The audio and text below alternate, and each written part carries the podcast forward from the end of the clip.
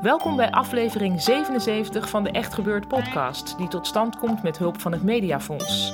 Bij Echt Gebeurd worden waargebeurde verhalen verteld door mensen die ze zelf hebben meegemaakt. Dit keer gaan we luisteren naar een verhaal van Coco Schrijber en het thema van de middag was broers en zussen. Nou, ehm, ik heb twee broers. Dat wil zeggen, ik uh, had twee broers. Dat klopt ook niet helemaal. Ik heb er nog één, maar die heb ik al 14 jaar niet gezien. En hem noemen we vanaf nu uh, de Luipenbroer. Uh, en die andere broer die ging gewoon dood. Um, en deze broers waren heel erg uh, tegenpolen. De, mijn ene broer, die noemen we vanaf nu de lievelingsbroer, die dus helaas dood ging. Die was heel cool en die draaide hele dunne checkies. En hij had een motor waarmee hij mij dan van school kwam halen. En hij hield van de Beatles. En de lijpenbroer, Ray, die uh, had een poeg, wat eigenlijk ook heel cool was. Maar daar zat hij dan op met zo'n kromme rug en zo'n flappende parka. En hij had van dat paardenpluis, bloemhaar en heel veel pukkels. Dus ik wilde niet dat hij mij van school kwam halen. En um, we, hadden echt helemaal niks gemeen, behalve onze humor. Um, en als voorbeeld daarvan bijvoorbeeld toen um, de moeder doodging. Wij zeiden nooit jouw moeder of mijn moeder om elkaar niet te beledigen. We zeiden gewoon de moeder, uh, die heel erg van scrabbelen hield. Uh, belde mijn ene broer op en zei: uh, De moeder gaat dood aan alvleesklierkanker. En toen was het even stil en toen zei hij: Drie dubbele woordwaarden. nou, dus de scrabbeldoos kon worden weggegooid. En um, omdat mijn vader ook al dood was, moesten wij met z'n drie de nalatenschap verdelen. En uh, Ray, de luipenbroer, die wilde alles waar een stekker aan zat. Want hij was een beetje nerdy. En ik wou graag het schilderij dat altijd boven de bank hing. En Lex wilde niks, want hij wist misschien toen al dat hij dood wilde. Dat weet ik niet. Um, nou, op een dag, mijn broer Lex, mijn lievelingsbroer, was duikinstructeur. En hij uh, ging naar de Rode Zee en hij vouwde zijn kleren heel netjes op. En legde daarbovenop zijn pakje drum met daarnaast het duikmes. En verdween in de zee zonder ooit weer boven te komen. Um, toen moest ik uh, alles regelen, want mijn blijpenbroer Ray was van verdriet helemaal doorgeflipt. Uh, en er was ook geen lichaam. Dus ik moest een doodverklaring regelen. Anders kun je dus niet bijvoorbeeld de ING bellen en zeggen van stop maar met die bankrekening. En ze zeggen ook niet meer gecondoleerd, want dan zet ze je alweer in een ander menu. Dus je moet echt een, een rechtsvermoeden van overlijden regelen. Um, dus ik zocht een advocaat. En de eerste advocaat die ik had, uh, raakte overspannen en ging scheiden. En verdween met de Noorderzon met alle ordners van mijn broer toen um, zocht ik van alle uh, advocaten uit de gele gids um, een andere, Paul Smits. Een hele gewone naam, maar zijn cliëntele was niet zo gewoon. Um, de bekendste ervan was de dominee, beter bekend als de drugsbaron Klaas Bruinsma. En deze man stuurde mij facturen van 6000 euro voor dingen die hij niet deed.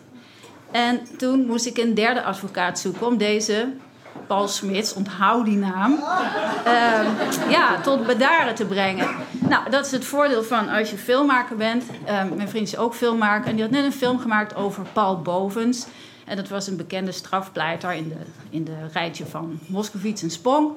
En die schreef gratis en voor niks, heel lief, één rake brief naar de orde van advocaten. En Paul Smits werd geroyeerd. Um, nou, oké. Maar toen waren we vier jaar verder en ik had nog steeds die doodverklaring niet. Um, en toen. En toen. Oh ja. En toen. Uh, shit. uh, ik weet het niet meer. Um, wat gebeurde er toen? De broer. Ik, nee, ik kreeg die doodverklaring niet. En toen uh, had ik hem bijna, want oh ja, want de wet veranderde. Toen had ik hem bijna. En toen schreef mijn vervelende broer, de lijpbroer Ray, die weer uit zijn crisis was, of eigenlijk misschien toch weer niet, die schreef een brief naar de rechtbank dat ik mijn broer had vermoord. Dus toen moest ik naar de rechtbank in Flevostad, want als er iets naars gebeurt, dan uh, vindt zich dat ook altijd op hele vervelende, nare plekken plaats. Niet gezellig in Amsterdam, dus ik moest naar de kale polder Flevostad en aan de rechters uitleggen uh, hoe ik niet mijn broer uh, in Egypte vermoord kon hebben terwijl ik thuis zat te monteren aan de film First Kill. Uh, dus ja.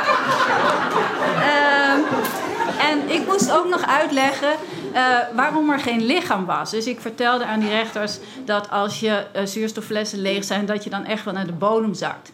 Dus die rechters die de MAVO cum hebben uh, gehaald, die begrepen dat ook wel en gaven mij een tikje schaamtevol dat briefje waarop stond mijn broer is dood. Maar dat wist ik dus al vijf jaar.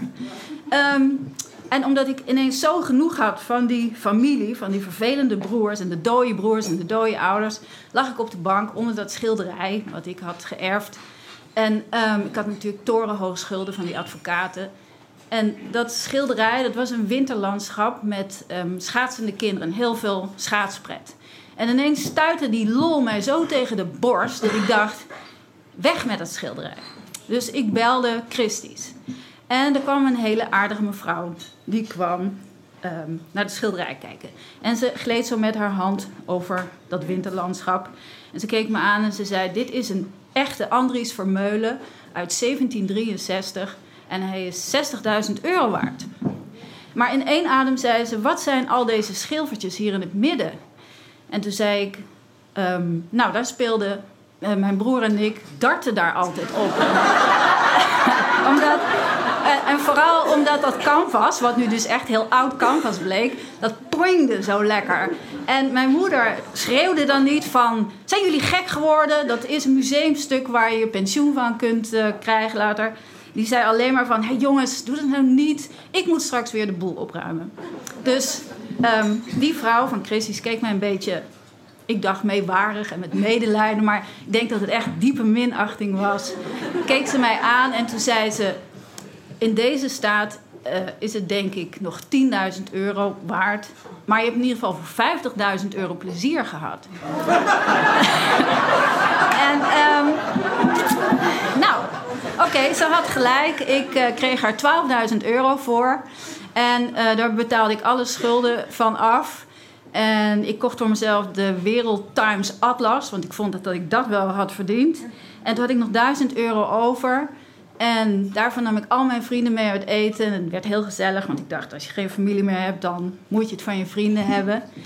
En later, nu ook dagelijks, nou wekelijks, als ik dan op die bank lig, waar nog geen vervanging is van, van het schilderij, dan denk ik dat die vrouw, die toch een beëdigd taxateur was, een vrouw met expertise, het helemaal mis had met haar 50.000 euro plezier. Want het plezier wat wij vroeger hadden was onbetaalbaar.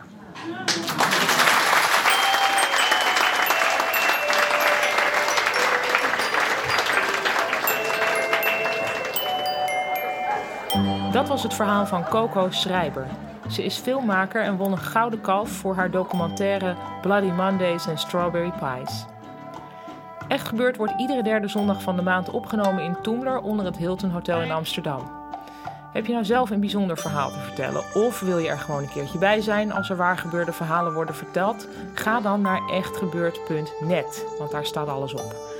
Daar kun je ook abonneren op onze nieuwsbrief. En daarnaast kun je ons liken op Facebook en volgen op Twitter en waarderen op iTunes. En beluisteren via de leuke website woord.nl, waar nog veel meer mooie audio te vinden is. Wij zien het zo: hoe meer mensen van ons weten, hoe meer mensen een verhaal komen vertellen. De redactie van Echt Gebeurd bestaat uit Eva Maria Staal, Micha Wertheim en mijzelf, Paulien Cornelissen. De productie wordt gedaan door Roze van Toledo en de techniek door Nicolaas Vrijman. Echt Gebeurd komt tot stand met dank aan Comedy Train en met steun van het Mediafonds. Dit was de 77ste aflevering van de Echt Gebeurd podcast. De volgende Echt Gebeurd middag is na de zomer op 21 september. En tot die tijd kun je jezelf of een ander trakteren op een van onze twee luisterboeken, waarop al onze mooiste verhalen verzameld staan. Onmisbaar voor tijdens een lange autorit. Bedankt voor het luisteren, tot de volgende podcast en zie het maar zo. Darten op erfstukken is prima als je er maar echt van geniet.